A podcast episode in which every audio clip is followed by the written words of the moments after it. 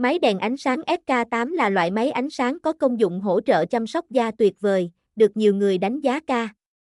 Được biết trong lịch sử văn minh nhân loại đã có những ghi nhận về việc sử dụng ánh sáng để điều trị bệnh. Nhất là việc chiếu sáng mặt trời với tần suất khác nhau để điều trị cho nhiều loại bệnh khác nhau.